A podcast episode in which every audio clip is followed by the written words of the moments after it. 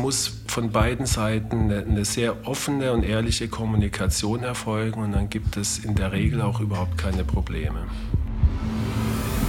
Dann kommt vielleicht auch noch ein bisschen äh, Wissen aus dem Internet dazu und äh, eine, eine Zweitmeinung irgendwo. Diese Art von Gespräche stelle ich mir schon extrem schwierig vor. Wir wollen mündige Patienten, die ehrlich sind und idealerweise sagt man sich immer die Wahrheit. Hand aufs Herz. Der rezeptfreie Mediziner Talk.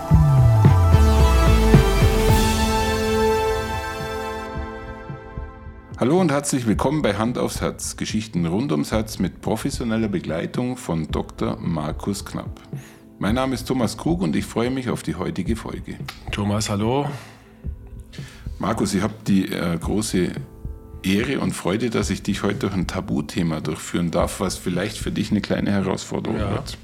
Tabuthemen sind immer Herausforderungen. Deswegen ich, machen wir es ja. Und ich glaube, das ist eine spezielle Herausforderung für dich, weil wir würden uns heute ein bisschen über das Arzt-Patienten-Verhältnis unterhalten. Und ich versuche einfach einmal, ähm, das, was ja eigentlich sonst schon immer macht, die Position des Patienten mhm. einzunehmen. Mhm und bin schon mal ganz gespannt, wie du äh, damit umgehen kannst. Alles klar. Das ganze Arzt-Patienten-Verhältnis beginnt eigentlich ganz salopp damit, dass ich einen Arzt suche. Und vielleicht durch eine Empfehlung oder irgendwas äh, finde ich dich und komme zu dir in die Praxis. Und es beginnt eigentlich ja etwas, was schon eher außergewöhnlich ist. Zwei fremde Menschen begegnen sich. Du wurdest mir empfohlen. Ich sitze bei dir im Arztzimmer und äh, wir beide versuchen, ein Vertrauensverhältnis aufzubauen. Wie, wie fühlt sich das für dich an, wenn ich das erste Mal bei dir aufschlage? Ja, schon sehr interessante Frage. Ähm, für mich ist es ja Routine, ja. Weil, weil ich am Tag ähm, ungefähr 30 Patienten sehe und davon vielleicht äh, ja, mindestens 20, 30 Prozent vielleicht das erste Mal. Mhm. Für den Patient kann ich mir vorstellen, ist es ja, ist es ja was Besonderes, weil er mit ganz anderen Erwartungen oder Vorstellungen und vielleicht auch Ängsten äh, zum Praxisbesuch kommt.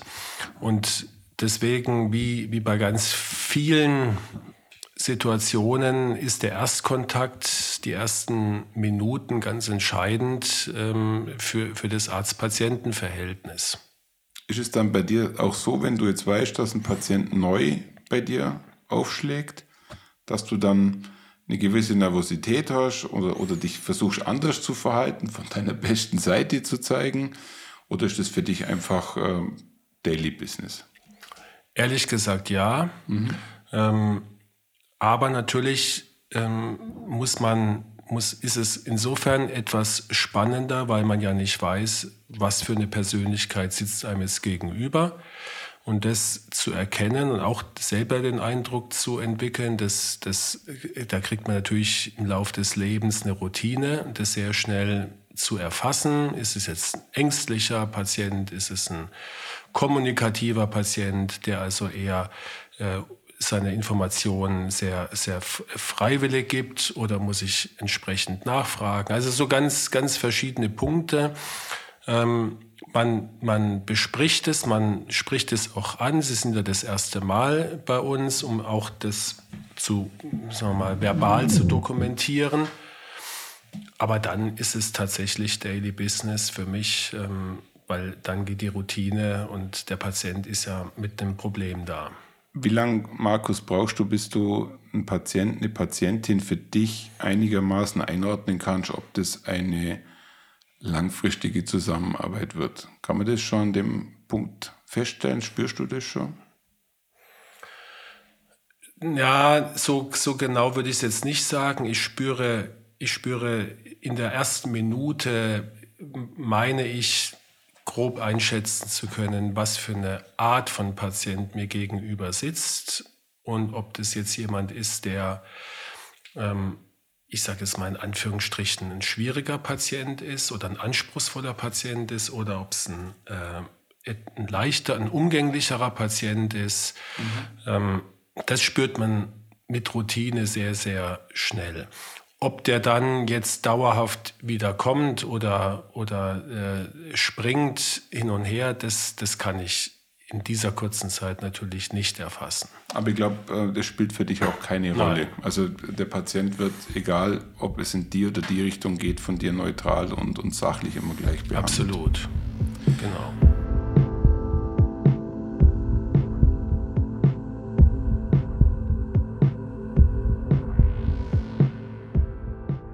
Kann mir vorstellen, dass in der ersten Situation für dich auch ab und zu so, eine, so etwas wie eine Prüfungssituation entsteht. Also ich kann mir vorstellen, dass manche Patienten oder Patientinnen kommen und ähm, gezielte Fragen stellen, um vielleicht das Vertrauen dir gegenüber aufzubauen, indem du die richtigen Antworten gibst. Gibt es sowas?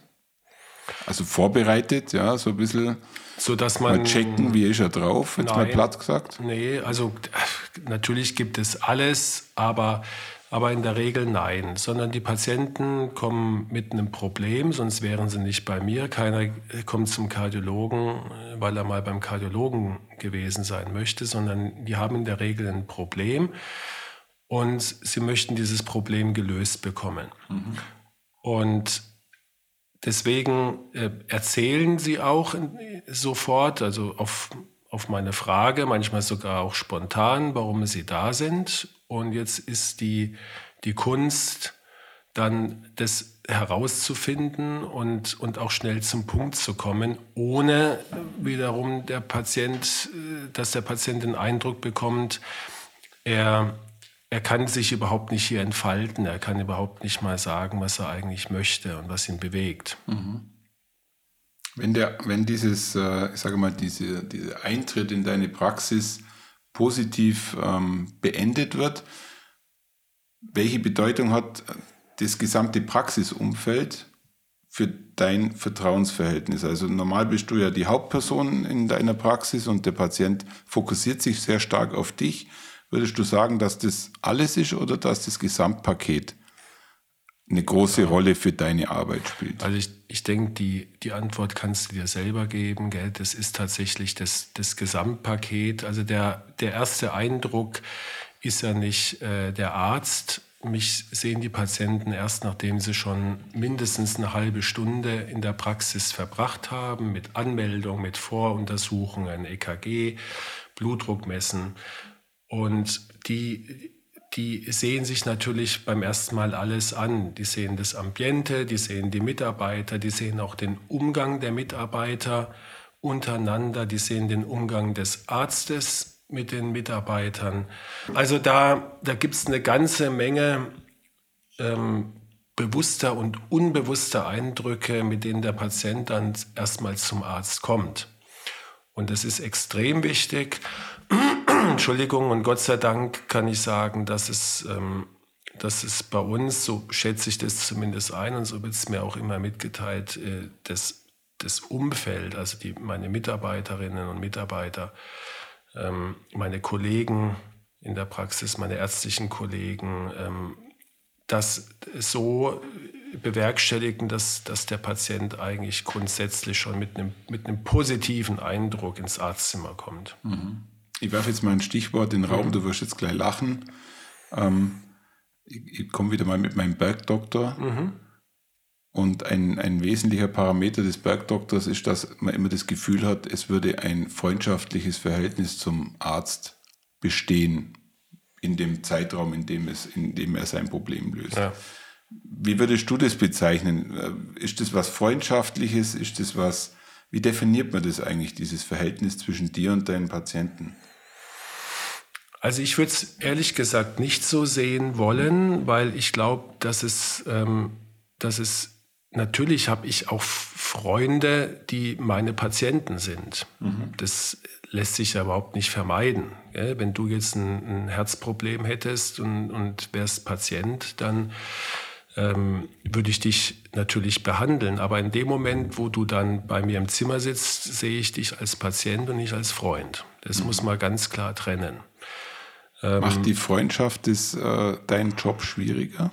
Nein, ich kann das wirklich ähm, ganz klar trennen. Ich könnte bei dir auch einen Herzkatheter machen. Ähm, bei Familienangehörigen wäre es sicherlich schwieriger, aber ansonsten kann ich das gut trennen, ähm, weil ich ja, weil du ja nicht zu mir kommst, um mit mir ein bisschen zu, äh, zu plaudern und, und nebenher noch medizinische Fragen zu stellen, sondern du kämst ja auch zu einem Problem oder zu mhm. einem Check-up, ist ja ganz egal, du kommst mit einem Auftrag. Und ich glaube, also es gibt wenige, wenige Fälle, wo, wo Patienten Freunde geworden sind, die ich also als Patienten mhm. kennengelernt habe und dann ist daraus eine Freundschaft entstanden. Das ist die absolute Ausnahme. Ja. Woran das liegt, vielleicht ist da eine Distanz da und vielleicht auch eine, eine von, von beiden Seiten auch eine gewisse ja, Abgrenzung nötig, aber das, das kommt eher selten vor.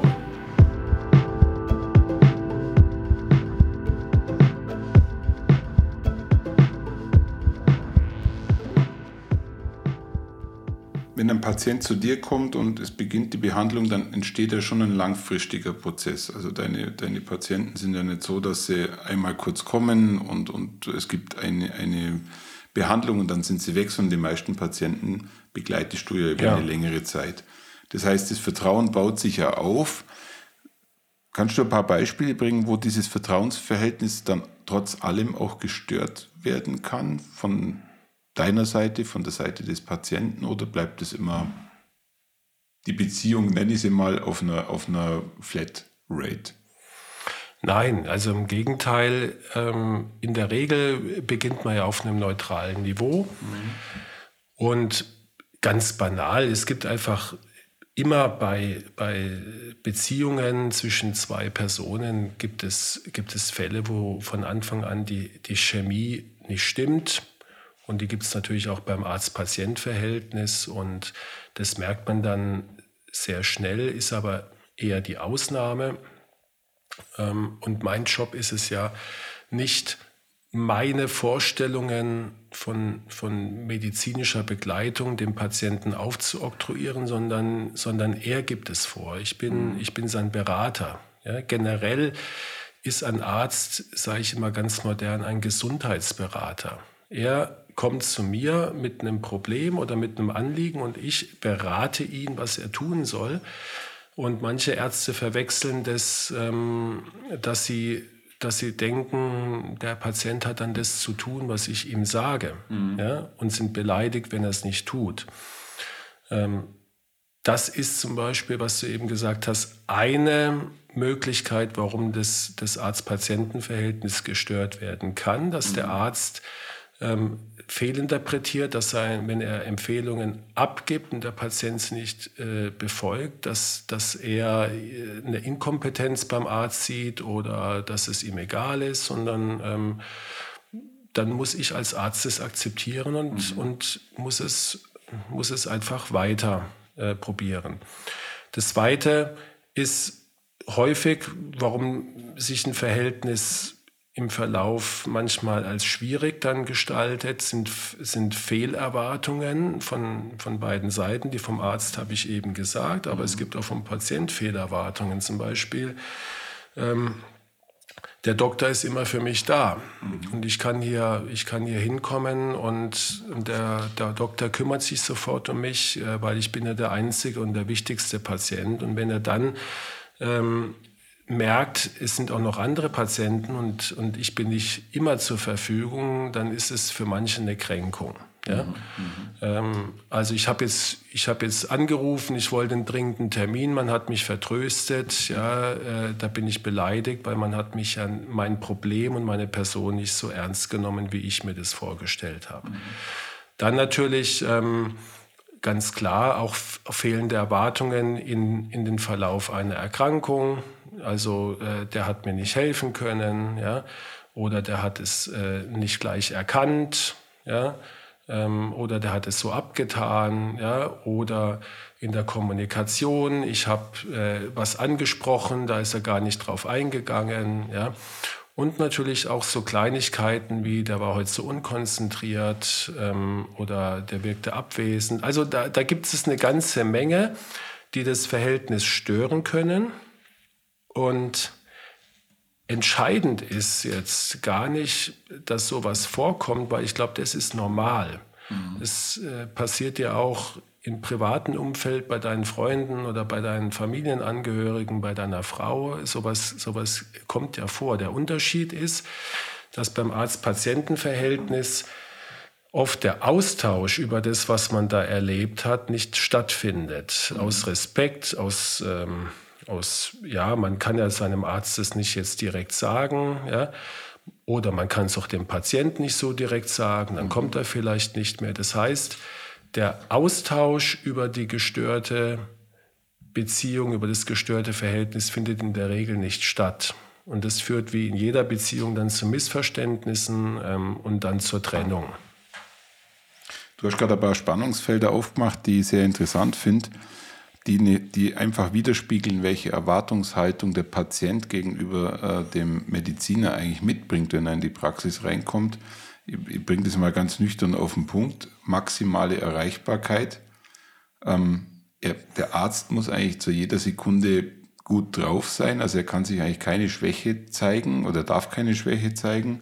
Und er muss eigentlich immer die richtigen Empfehlungen abgeben, die für mich persönlich zu einem positiven Ergebnis führen. Jetzt sage ich mal so, ähm, es gibt die Fälle, wo du jemanden behandelst und es geht ihm danach gut. Ich glaube, das ist die entspannteste Situation, weil der wird äh, oder diejenige wird bei dir aufschlagen und wird das auch dementsprechend positiv zurückmelden. Aber ich glaube, die Schwierigkeit besteht dann, wenn sich der Gesundheitszustand verschlechtert, trotzdem, dass er von dir behandelt wird, wofür du ja nichts dafür kannst, aber das äh, liegt einmal in der Natur der Dinge. Und dann entstehen, glaube ich, schon schwierige Gespräche, wo vielleicht auch nur Angehörige mit dabei sitzen und im Endeffekt dann schon kundtun, ja, warum haben sie denn das und das nicht gemacht?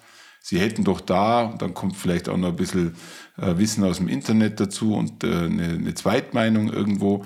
Diese Art von Gespräche stelle ich mir schon extrem schwierig vor, um sie dann am Schluss äh, in einer gewissen Art und Weise wieder positiv zu lenken. Ja, ja, klar. Völlig richtig, was du sagst. Das kenne ich auch alles. Ja.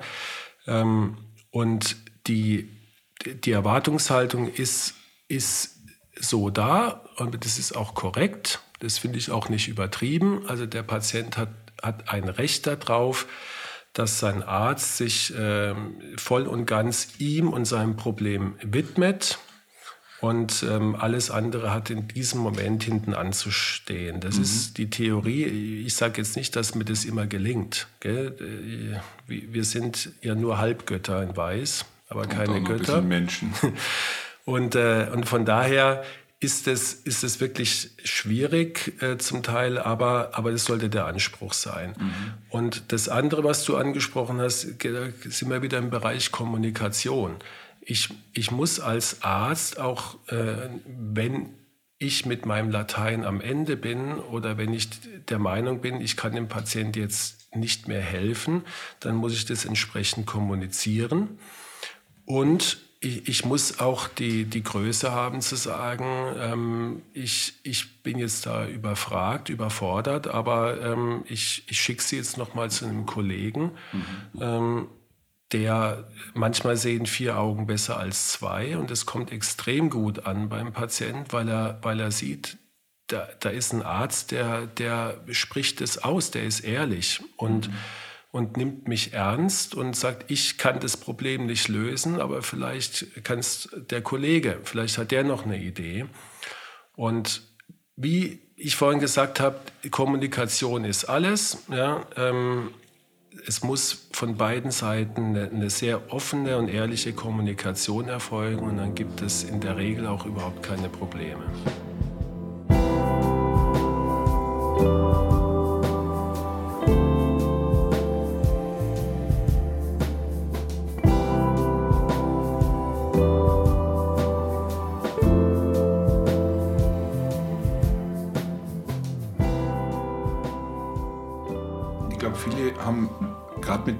Dem Thema Zweitmeinung die Angst, sie würden jetzt dem, in dem Fall dich enttäuschen, aber ich, ich nehme jetzt mal aus unseren Gesprächen mit, dass das Thema Zweitmeinung für euch eigentlich jetzt kein Problem ist. Also wenn jemand sich eine Zweitmeinung einholen möchte, dann glaube ich, vermittelt ihr demjenigen jederzeit, ja, das ist dein so gutes ist Recht, sage ich so jetzt mal. Das ist auch vollkommen legitim. Aber vielleicht kannst du da nochmal ein bisschen das vielleicht bestätigen, dass, das, dass die Ängste nicht berechtigt sind. So ist es. Also eigentlich ist es, zeichnet einen guten Arzt aus, wie ich es schon eben gesagt habe, wenn von ihm aus wenn er merkt, der Patient ist sich nicht so ganz sicher, und das merkt man als erfahrener Arzt, mhm. ähm, ob er dieser Empfehlung jetzt folgen soll. Ja. Äh, es gibt Patienten, die sagen unvermittelt, ähm, Herr Knapp, ich vertraue Ihnen da, ähm, ich mache das so, wie Sie das denken und das ist, ist auch gut so. Mhm. Ähm, es gibt aber auch Patienten, da merkt man, ich schlage ihm was vor und er ist skeptisch. Und ja. ähm, und in der Regel sage ich dann, kommen Sie noch mal zum Gespräch. Und wenn ich dann immer noch eine Skepsis spüre, dann ist es eigentlich mein Job zu sagen, wie, ja. wie sieht es denn aus? Wollen Sie vielleicht eine zweite Meinung einholen? Ja, genau. Ganz offen und ehrlich. Ja? Und ähm, wenn der Patient dann sagt, das würde ich gerne machen, dann ist, ist da 0,0 Enttäuschung im Gegenteil, sondern dann habe ich ja wieder was vorgeschlagen, was der Patient annimmt, mit dem er was anfangen kann und es gibt mhm. mir ja ein gutes Gefühl. Die Enttäuschung ist von Arztseite eher, wenn der Patient ähm, irgendwann einfach weg ist und ähm, irgendwann erfährt dann, und meistens erfährt man das, Klammer auf, was der, was der Patient nicht so ahnt, Klammer zu, Meistens erfährt man früher oder später, dass der Patient woanders hingegangen ist und man sieht sich dann auf einer ganz anderen Ebene wieder. Ähm, und dann ist so ein schales Gefühl da. Gell? Dann ist so eine, so eine peinliche Situation da, sowohl vom Patient als auch vom Arzt. Gell? Und ähm, deswegen bin ich ein absoluter Verfechter äh, davon, das offen anzusprechen, auch das Thema Zweitmeinung. Und ich sage immer, der Patient muss Vertrauen zum Arzt haben. Ja. Aber was die wenigsten Patienten wissen, der Arzt muss auch Vertrauen zum Patient haben, dass er weiß, mein Patient ist ehrlich zu mir, auch, auch wenn es manchmal Ehrlichkeit vielleicht unangenehm ist. Da gibst du mir ein gutes Stichwort ähm, und da kommen wir vielleicht schon fast an den Schluss dieser Folge. Ähm, ich glaube, es gibt Patienten, die flunkern dich einfach an in der Sache, was sie befolgen, was du ihnen in Sachen Medikamenten und so weiter mit auf den Weg gegeben hast. Wie gehst du damit um? Weil ähm, du spürst es ja, wenn man dich anflunkert. Ich nenne es jetzt mal bewusst flunkern, nicht lügen. Ähm, spüre ich gar nicht so, weil ich kann es ja nicht, ähm, ich, ich muss es einfach glauben. Aber das, was du sagst, ist, ist, ist ja wissenschaftlich bewiesen. Ja. Ich glaube, wir hatten es auch mal in, in, den Folgen über Medikamente, dass also, äh, ich glaube, eine unglaublich hohe äh, Anzahl, ich glaube 30 Prozent äh, der Empfehlungen vom Arzt nicht umgesetzt werden und es aber auch nicht kommuniziert wird. Ja, ähm, ja wieder das gleiche Thema.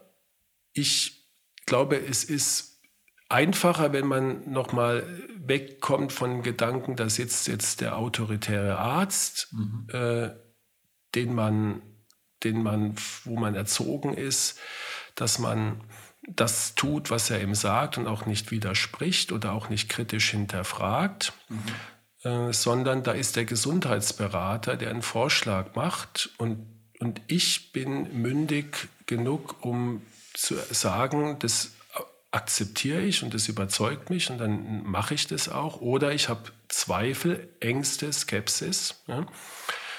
Und traue mir nicht zu sagen, dass ich das eigentlich gar nicht mache. Was ja. passiert dann dadurch? Der Patient schadet sich, weil er ja dann falsch behandelt wird. Ja, überleg dir, du kommst zu mir, hast hohen Blutdruck, ich schreibe dir Medikamente auf, die du nicht nimmst. Du wagst es nicht, mir das zu sagen. Deine Blutdruckwerte sind natürlich weiterhin hoch. Ich schreibe dir das nächste Medikament auf. Ja. Ähm, was du vielleicht dann ausnahmsweise nimmst. Ich gehe dann davon aus, du hast schon drei. Ja? Und dann kommt man in so, ein, in so eine Situation, wo man irgendwie der Patient nicht mehr weiß, wo er ist und der Arzt auch nicht. Mhm. Ja? Sondern dann wirklich sagen, ich habe da Bedenken aus denen den Gründen, dann kann man darüber sprechen. Ist für mich übrigens auch sind sehr interessante Gespräche, wenn mir jemand zum Beispiel sagt, ich habe da gelesen, das macht ja, äh, soll ja Demenz machen ja. oder oder ähm, wenn jemand sagt, ich habe da Angst vor Nebenwirkungen oder was auch immer, Ja, das sind sehr interessante Gespräche und stärken das Arzt-Patienten-Verhältnis. Wenn man dann aus so einem Gespräch rausgeht und sagt, also der Doktor ist der Meinung, sollte das machen. Ich habe ihm aber gesagt, ich möchte es erstmal ohne Medikamente probieren oder ich möchte erstmal auf diesen Eingriff verzichten. Und der Arzt sagt, das ist, das, ich stehe zu dieser Entscheidung von Ihnen. Ich begleite Sie auch auf diesem Weg. Mhm. Nicht, obwohl Sie nicht meinen Ratschlag wählen, akzeptiere ich, dass es für Sie jetzt so besser passt. Und ich gehe mit Ihnen diesen Weg, ist ein unglaubliches, äh, unglaubliches Vertrauens, ja. äh, wie sag mal, Bestätigung, ja. Vertrauensbeweis. Ja. Und äh, in der Regel führt es dann dazu, dass man sich sehr offen austauscht und, und dass dann die, die Behandlung des Patienten auf lange Sicht besser ist. Ich hätte doch noch was zum Abschluss, das ich gerne mit dir kurz mhm. diskutieren würde. Wenn ich an meine Oma zurückdenke, dann hatte, ich, äh, dann hatte die ein ganz spezielles Verhältnis zum äh, Arzt. Also da wurde wirklich der Arzt als Halbgott in Weiß wahrgenommen und man ist auch sehr ehrfürchtig mit ihm umgegangen. Und du hast jetzt gerade sehr viel vom äh, Gesundheitsberater gesprochen. Wenn du jetzt in deinen Praxisalltag reinschaust, würdest du sagen, dass die, diese Halbgott in Weiß-Wahrnehmung langsam ausstirbt und dass äh, eine Generation ranwächst, die dich auch wirklich als Gesundheitsberater wahrnimmt? Oder, wie, wie, oder ist es bei dir immer noch sehr, sehr differenziert? Ähm, das ist immer schwierig, weil es eben mein Job ist und weil ich jeden Tag Patienten sehe. Irgendwann nimmt man das ja nicht mehr wahr. Mhm. Aber ich könnte mir schon vorstellen, dass, dass sehr, weiterhin sehr viele Patienten schon noch in dieser Denke drin sind, ähm, dass da der Herr Doktor ist in, im weißen Kittel, den ich ja nicht trage, aber übertragen gesehen ja. und, ähm, und einem Arzt widerspricht man nicht. Äh, und schon gar nicht äh, sagt man ihm, dass man mit der Behandlung nicht zufrieden war. Ja? ja. Ich glaube, das ist schon sehr, sehr Stark drin noch verankert. Ja. verankert ja? Und ähm, du hast ein bisschen den Status wie ein Pfarrer in einer Dorfgemeinde. Ja, Genau. Für den einen oder anderen. Ja. ja. Der Lehrer, der Pfarrer und der Arzt, das ist halt das drei und der Bürgermeister noch in so einer Gemeinde, da hast du recht. Gell? Ich kann nur sagen, ähm, wir, wir, die Ärzte, die meisten Ärzte äh, brauchen das nicht und wollen das nicht, sondern wir wollen mündige Patienten, die ehrlich sind mhm. und, ähm, und idealerweise sagt man sich immer die Wahrheit und ich habe noch keinen, wirklich noch keinen Fall erlebt, wo man, wo man, wenn man ehrlich miteinander umgegangen ist, ähm, dann das dazu geführt hat, dass, dass sich ein Verhältnis verschlechtert hat. Ja? Also das, das vielleicht als Take-Home-Message, wie du immer so schön sagst. Take-Home-Message. Ein schönes Schlusswort, Markus. Ähm, vielen Dank für die offenen Worte. Ich glaube, das ist nicht unbedingt selbstverständlich dass du jetzt als Mediziner eigentlich da schon ein bisschen aus dem Nähkästchen plauderst. Deswegen sind wir ja bei Tabuthemen. Oder das ist das Tabuthema, aber ich glaube, das ist für den einen oder anderen durchaus auch nochmal vertrauensbildend, was wir heute besprochen haben. Ja. Weil es dann schon widerspiegelt, welche Position ihr Mediziner eigentlich in dem Arzt-Patienten-Verhältnis einnehmt. Und am Schluss des Tages wollt ihr im Endeffekt euren Patienten und Patientinnen helfen, nur helfen, nichts anderes. Und wenn man sich das bewusst macht, bei aller Kompliziertheit der Einzelfälle, glaube ich, kann man sich schon ganz beruhigt ähm, in die Praxen bewegen und sich in deine Hände begeben. Ich hätte es nicht besser zusammenfassen können, Thomas. Ja? Vielen Dank. Und nächste Woche gehen wir wieder auf sichereres Terrain für mich, oder? Hast du dich unwohl gefühlt? Da muss ich mich nicht so oft räuspern. Ja, du hast dich heute sehr oft geräuspert. Jetzt kann man das der Verlegenheit äh, zusprechen oder aber dem fehlenden Glas Wasser, was du hattest. Ich höre mir mal meine Folge Herzenpsyche an. Mal gucken, ob wir das da auch thematisiert haben. Die Räusper, der Räusperzwang. Der ja? Räusperzwang. Herzlichen Dank, Markus. Danke auch. Jo. Tschüss. Ciao.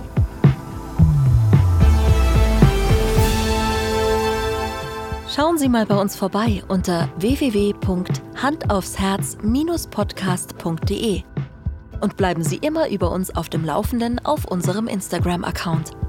Hand aufs Herz, Ihr rezeptfreier Mediziner-Talk rund ums Thema Herzgesundheit.